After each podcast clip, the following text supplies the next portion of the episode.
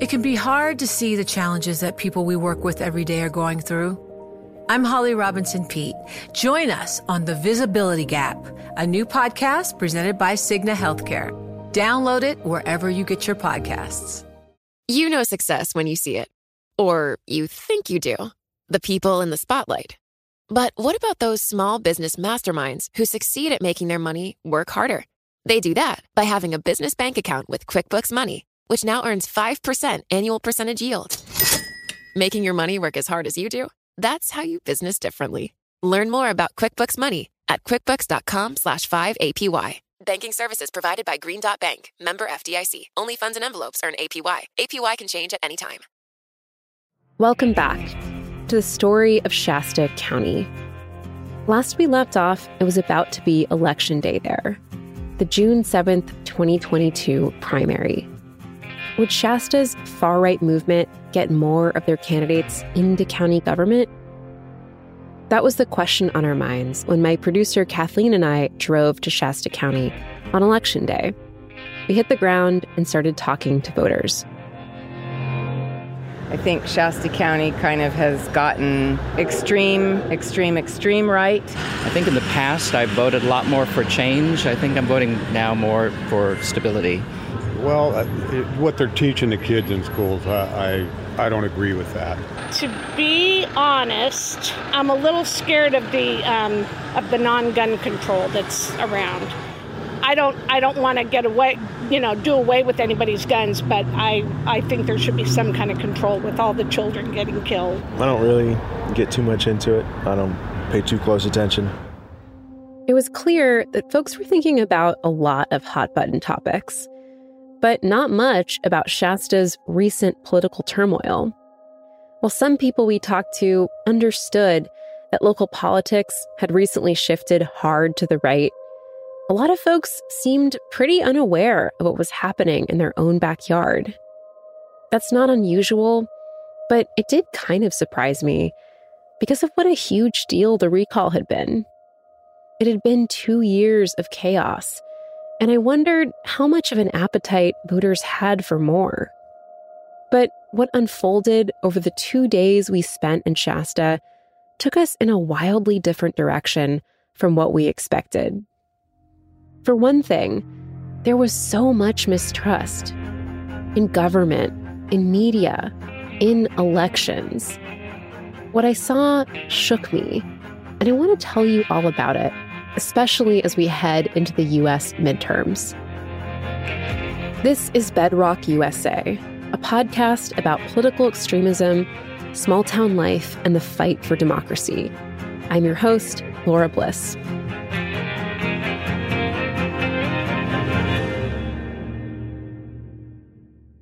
Real quick, let me just remind you of what was at stake in Shasta's June 7th primary. On the ballot were two openings on the Board of County Supervisors. There were also several county department leaders up for reelection, including the sheriff, the school superintendent, and the county clerk. A slate of candidates, backed by many of the same folks who led the recall, was running for all of these posts. If they won in a clean sweep, far right candidates would hold nearly all elected positions in Shasta County. And the existing majority on the Board of Supervisors, which had already voted to lift the pandemic state of emergency and to fire the county health officer, could be deepened. On the other hand, moderates and incumbents were also running for the same spots. And if they won, it might send a message that the far right wasn't as powerful as it seemed. Cathy Darling Allen was one of those incumbents. She was the Shasta County clerk, which meant she oversaw elections. Cathy was running to be reelected for the fifth time in 18 years. A few days before the primary, I called her up to see how she was doing. And Cathy was worried, not so much about her opponent or her chances of winning, but about the election in general. I um I'm worried. I'm worried about our community. I'm worried about you know, at the national level, the messaging that we see um, around the election uh, in 2020 and what that means for elections administration going forward, including the primaries and the general election that's going to happen later this year. I have been called a liar a lot in the last two years, more than last two years in my entire life combined. And that's tough. And I'm not, I'm not a liar. Cathy had been called a liar because a lot of people in Shasta didn't trust the work she did. And it's not just where she lives. Claims of election fraud have been sweeping the country, amplified by Donald Trump. Claims that judges and elections experts have dismissed again and again as lacking evidence. Yet, a majority of Republican voters still question the 2020 election results. And those doubts are affecting how people view their hometown election workers. People like Cathy. Hi. Hi. Hi. Just wondering if either of you would interested in chatting with us about what brought you out. And- we met some election doubters. Outside one polling location, a fire station, Kathleen and I talked to a woman named Roneen Lund, who was volunteering as an election observer that day. She was deeply concerned about election integrity and recommended I watch a documentary that claimed the 2020 election was stolen. Yeah, you need to watch it. Yeah, you need to watch it because you know they they have definitive proof of ballot box stuffing, and you know I. That's why I'm observing today is because I feel like we have an election integrity problem. And I don't care who gets voted in as long as it was a fair election and we had right. election integrity. That's exactly right. Yeah. This documentary she's talking about it was referenced numerous times in the January 6th hearings. It's called 2000 Mules, and it uses cell phone location data and Dropbox surveillance footage to raise doubts about Trump's election loss. In fact, Trump himself has promoted the film. But experts who've reviewed the documentary have concluded that the claims just don't hold up to scrutiny. Roneen still had grave misgivings. When I asked her if she'd spotted any problems in the election she was observing, she pointed to a few hiccups that she said were resolved. But she was still sure that there were deeper problems with the system. At 8 o'clock, polls closed. Jeremy Edwardson, the producer of Red, White, and Blueprint, the YouTube series that had followed and promoted the recall campaign, had invited us to an election party for the candidates backed by the Liberty Committee. That was the PAC that had formed to support the far right contenders. Its website declared Our country is under assault. It's time to take it back, one state, county, and city at a time. After the break, we hit the election party, and the night takes a turn.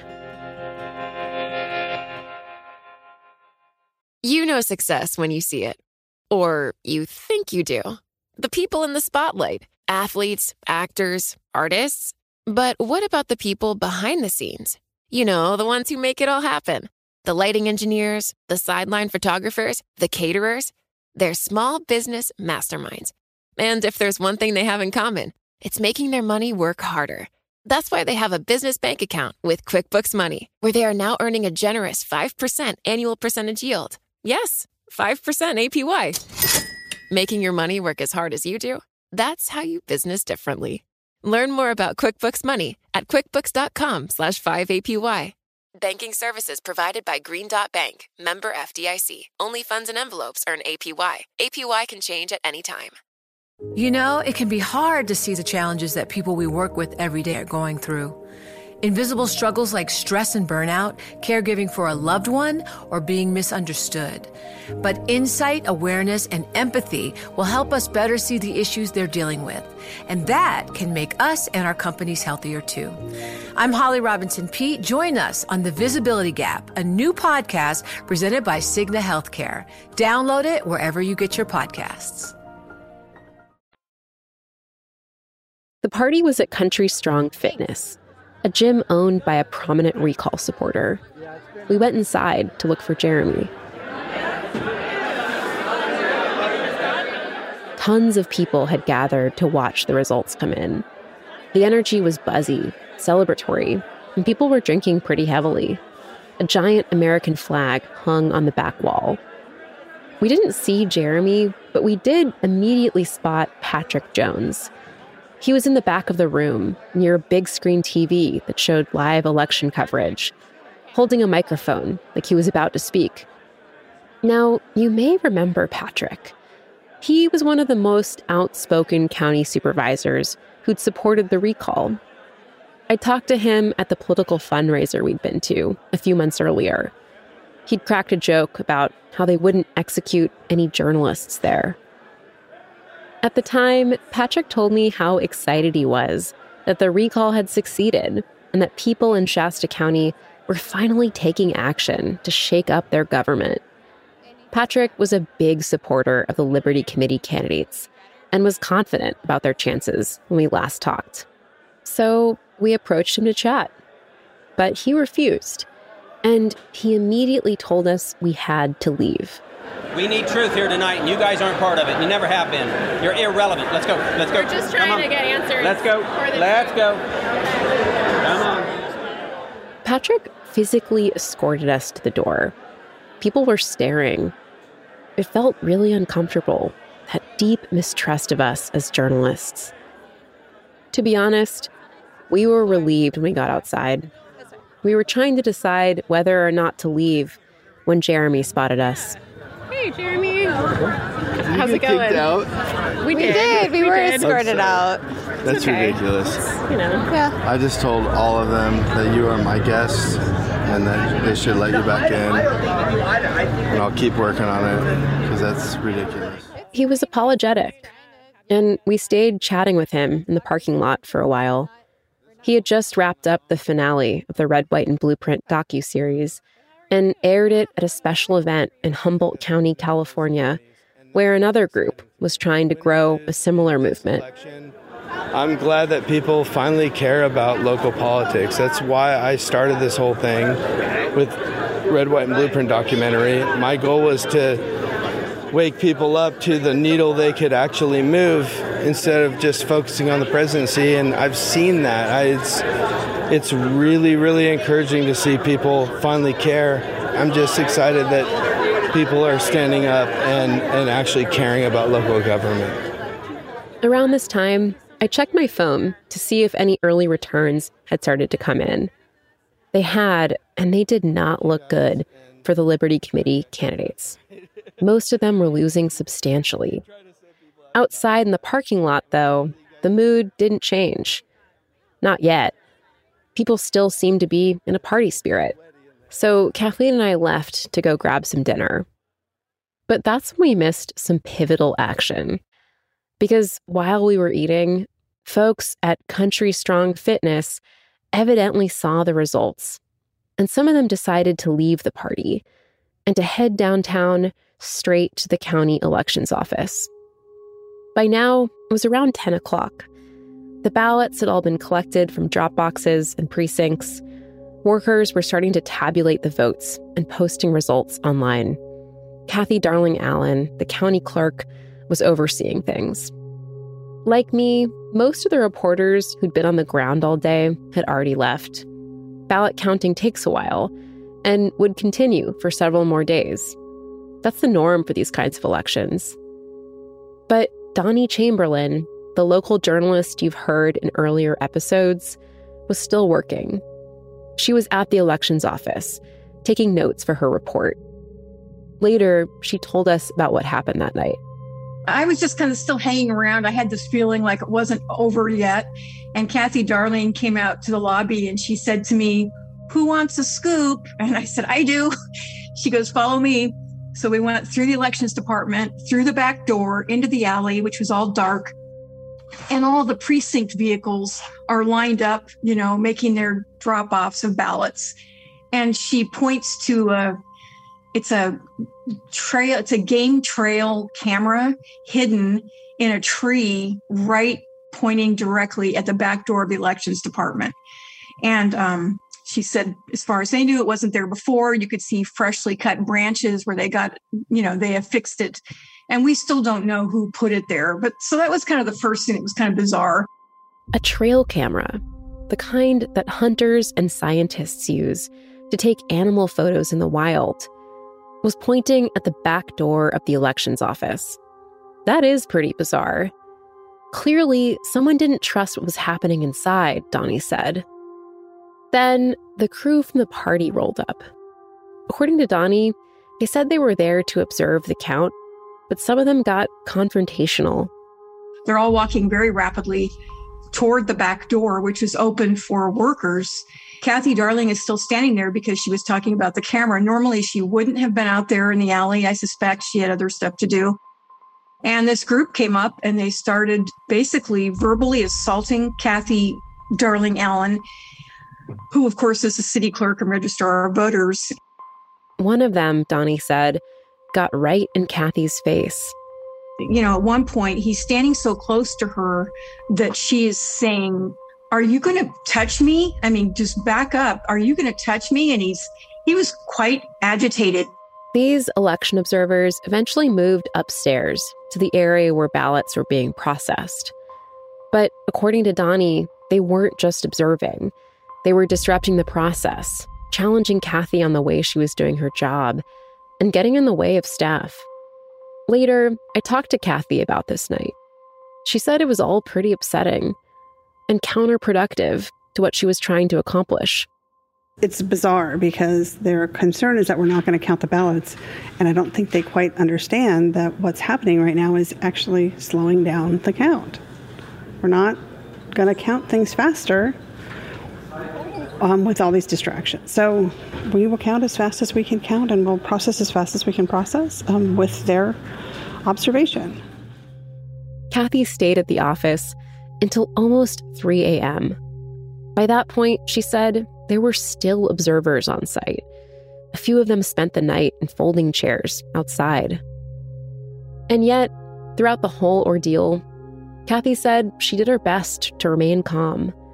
It wasn't always easy, but she tried to answer questions plainly, to provide accurate information. She really wanted to connect. It's almost like, you know, one voter, one person at a time. We have to convert and, and reassure and reassess and talk about their concerns, you know, this whole process um, of, of, people reading bad and false information online is, is, is, my my assumption that that's where most of this is coming from about stuff that happened in other states and do you feel like you had any of those were those conversations successful with any of the folks you talked to last night or, or in the recall? In, individually, I think so. Um, but honestly, you know, are they placating me and smiling and smiling, nodding? I don't know. I don't know these people really personally, you know, so I just have no way to judge whether we've been effective or not. Uh, we'll, we'll, continue to try. Um, engendering trust in the process is a huge priority for us. And, you know, one of the ways we know being uh, condescending, being um, shaming people for having believed things about the 2020 election um, is not going to um, help them change their mind, right? Yet the onslaught of doubt and denial was having an impact. It was demoralizing, Cathy said. And that's a widespread feeling in her field right now. In one recent national survey, one in five local election officials said they were likely to quit before 2024. The credibility of elections and the people who facilitate them are under attack all over the country. More on that after the break. You know success when you see it, or you think you do the people in the spotlight athletes, actors, artists. But what about the people behind the scenes? You know, the ones who make it all happen the lighting engineers, the sideline photographers, the caterers. They're small business masterminds. And if there's one thing they have in common, it's making their money work harder.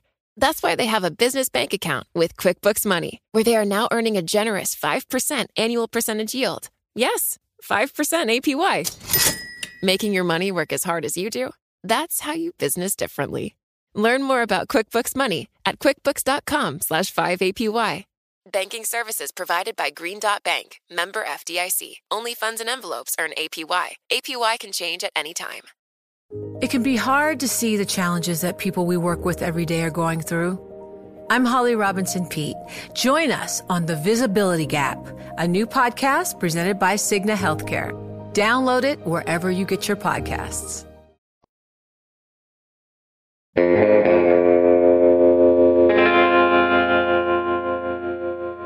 My name is Matthew Weil, and I am the Executive Director of the Democracy Program at the Bipartisan Policy Center in Washington, D.C. I called up Matthew to hear more about how election denialism and conspiracy theories are affecting the voting process and democracy overall. In many states and counties, the laws around election observation are pretty fuzzy, he said. And people who don't have all the information about what's going on can easily misinterpret what they're seeing. And that really keeps them up at night. I think the laws are still very gray on what is allowable, the capacity, how many people you can have. And certainly what we learned in 2020 was that observation without any kind of training or context provided by people who know what they're looking at leads to misinformation. Matthew gave the example of Fulton County, Georgia, where Trump supporters used video footage of a pair of election workers, a mother and daughter named Ruby Freeman and Shaye Moss, to spread lies about election fraud. Afterwards, those women, who recently testified in the January 6 hearings, were targeted and harassed relentlessly. They received death threats. One of their homes was broken into. This is what Matthew was worried about. Now, this thread of distrust if my candidate loses. And so the election officials are bearing the brunt of those threats.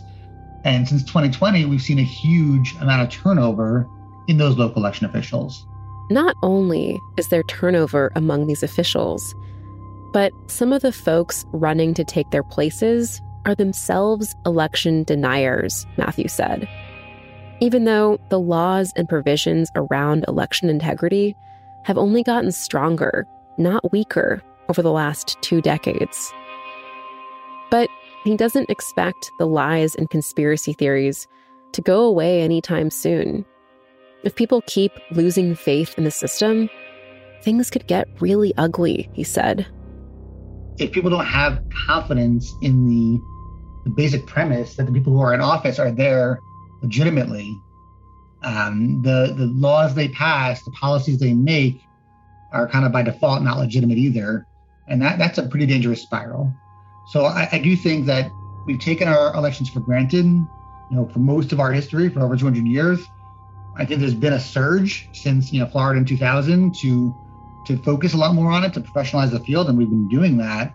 Uh, but we are under attack again, and I don't think that anyone will like the results of a nation that cannot trust their election apparatus, um, because it's just going to lead to you know the, the kind of death spiral of democracy that we don't we don't want to enter into. When Kathleen and I woke up and learned what happened the night before, we jumped in the car to head back to the Shasta County Elections Office. Soon after we got there, a group of women showed up to observe the count. Staff members opened the doors to the building and gave us all visitor badges, and we followed the group inside to the room where the ballots were being sorted. Okay, so this room, it was kind of amazing. There were stacks of bins filled with ballots dropped off the night before. Workers were opening them up and counting the number of ballots. They were pulling off the special tabs that covered voters' signatures so they could run them through a sorting machine called the Agilis. This all had to happen before the actual votes were counted by another machine. But that was in a different room upstairs, which the election staff lovingly called the Bat Cave. to just take in all the supplies. So all the supplies from the coworkers that were dropped off last night, they have to organize all those and then they're taking them upstairs to the warehouse upstairs that holds all the supplies for the polling places upstairs. When we keep That was Anna Rodriguez, an election office staffer who explained all of this.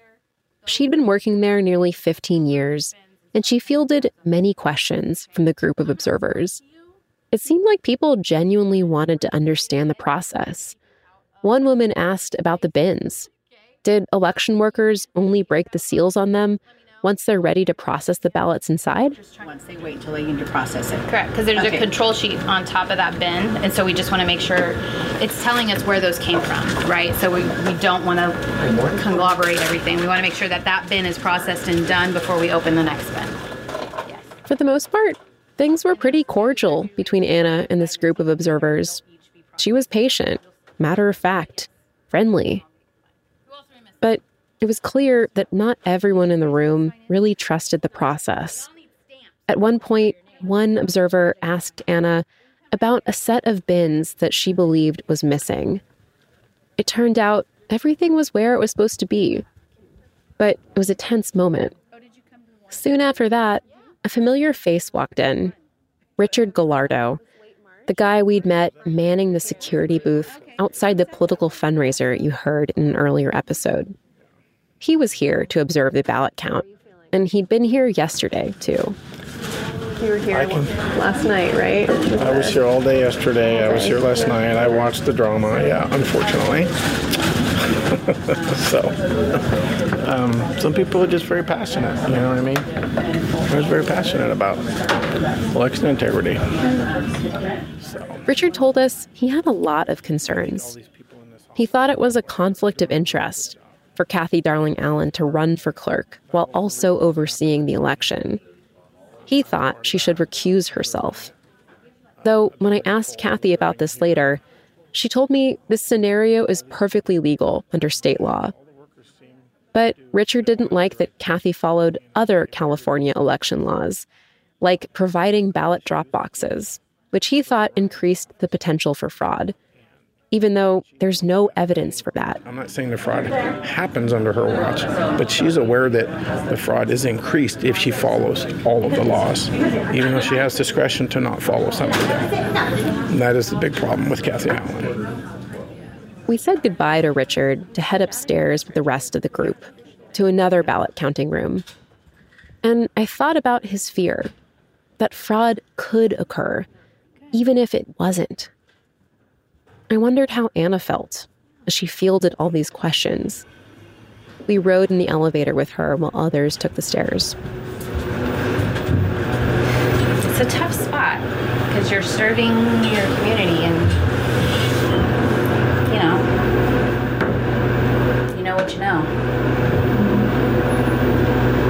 But it's good. I'm glad folks are here. I'm glad they're asking questions. I think it's important. We're doing it for them. Do you feel like the conversations, this relationship you're building, is, is helping? I hope so. It's hard though because you don't know um, their version of it when they leave. So you hope what you're seeing is what. That's my hope. You know. Yes. All right, guys. So here's what's up. Up on the second floor, we stood with the observers for a while, looking through the plexiglass window into the Batcave, where people's votes actually get counted. Witnessing this all, it was kind of profound. There was such a ritual to it. So many specially ordained bins and tables and rooms. It was like being inside the inner sanctum of democracy. You couldn't get any closer. And yet, even being that close to the source of their uncertainty, observers we met still had doubts. They just couldn't fully trust what they were seeing, even with their own eyes. In July, the final results were tallied, and the county certified the election. For almost all of the positions clerk, superintendent, DA, sheriff the incumbents won with big majorities. That meant the far right candidates lost. In the end, maybe a lot of Shasta County voters were sick of the political drama. Or another explanation a lot of folks might have just picked the most familiar names. It's common for voters to favor incumbents. But folks continued to question those results. At county board meetings and on social media, some of the same folks we'd met inside the elections office and who'd been there the night before expressed they still weren't confident in the process. And there were also two races that would go to a runoff in November, and those were the two seats on the county board. If the Liberty Committee candidates won either of them, the Board of Supervisors would retain its far right majority. Clearly, Shasta's wild ride wasn't over yet. All through this series, we've been asking one big question How are extremist ideologies reshaping life in local communities? I've gotten a lot of answers. I've seen how conspiracy theories and radical ideologies disrupt the normal functions of local government. I've seen how threats and intimidation silence neighbors. And I've seen how confrontations and harassment are pushing elected officials and civil servants to the brink. All throughout, one major theme has permeated this story, and that is mistrust. Mistrust in government, in media, in science. We've seen how that mistrust drove large numbers of people to reject pandemic guidelines, to reject the 2020 election results, and to reject mainstream news sources.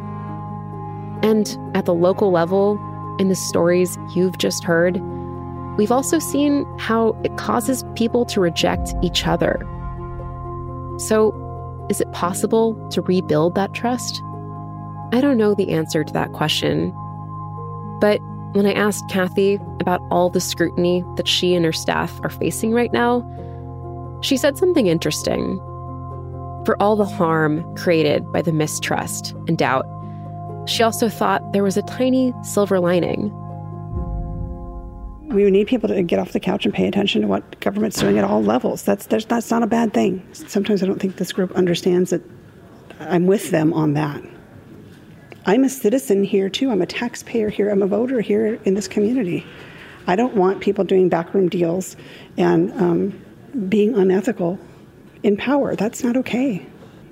Maybe that's why I'm so willing to kind of go over and above and explain and explain and walk around and explain and talk. You know, I, I just, I really, really want folks to understand how this process works and, and to know that they're included. They have to be included. All people, Cathy said, are part of the process because that's how democracy works. That's the system she believes in and will fight for, so long as she's county clerk, she said. On the other hand, just because you can participate in democracy doesn't give you a free pass to try and tear it down. When I spoke to her a few weeks later, Cathy told me that in the next election, she's going to spend less time giving attention to anyone who tries to attack her office because she started to accept that she and her staff can't reach everybody. No matter how patient and informative they are, she said she can't compete with the louder voices, the ones who are falsely claiming that elections cannot be trusted. Right now, those kinds of claims could be leading the United States to a scary place. And it's striking how it only takes a small group to spread ideas like that. Democracy is surprisingly pliable, isn't it?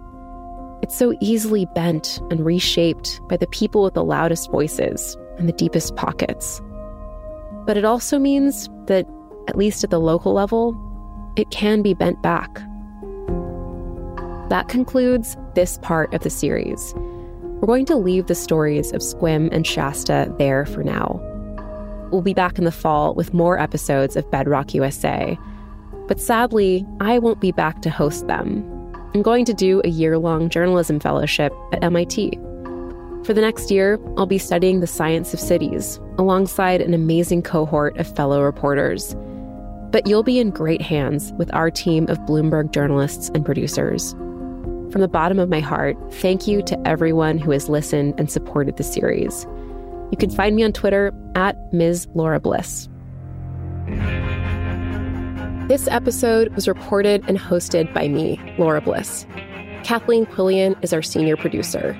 Samantha Story is our story editor and executive producer. We had additional editing help from Nicole Flatow.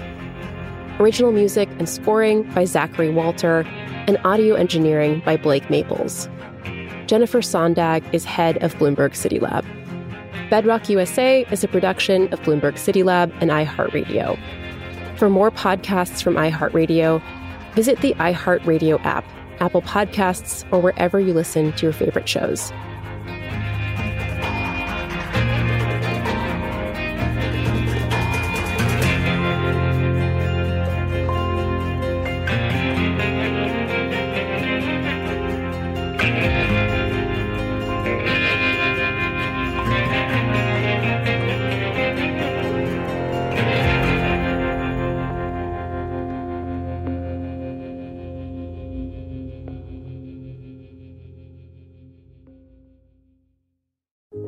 Be hard to see the challenges that people we work with every day are going through. I'm Holly Robinson Peete. Join us on The Visibility Gap, a new podcast presented by Cigna Healthcare.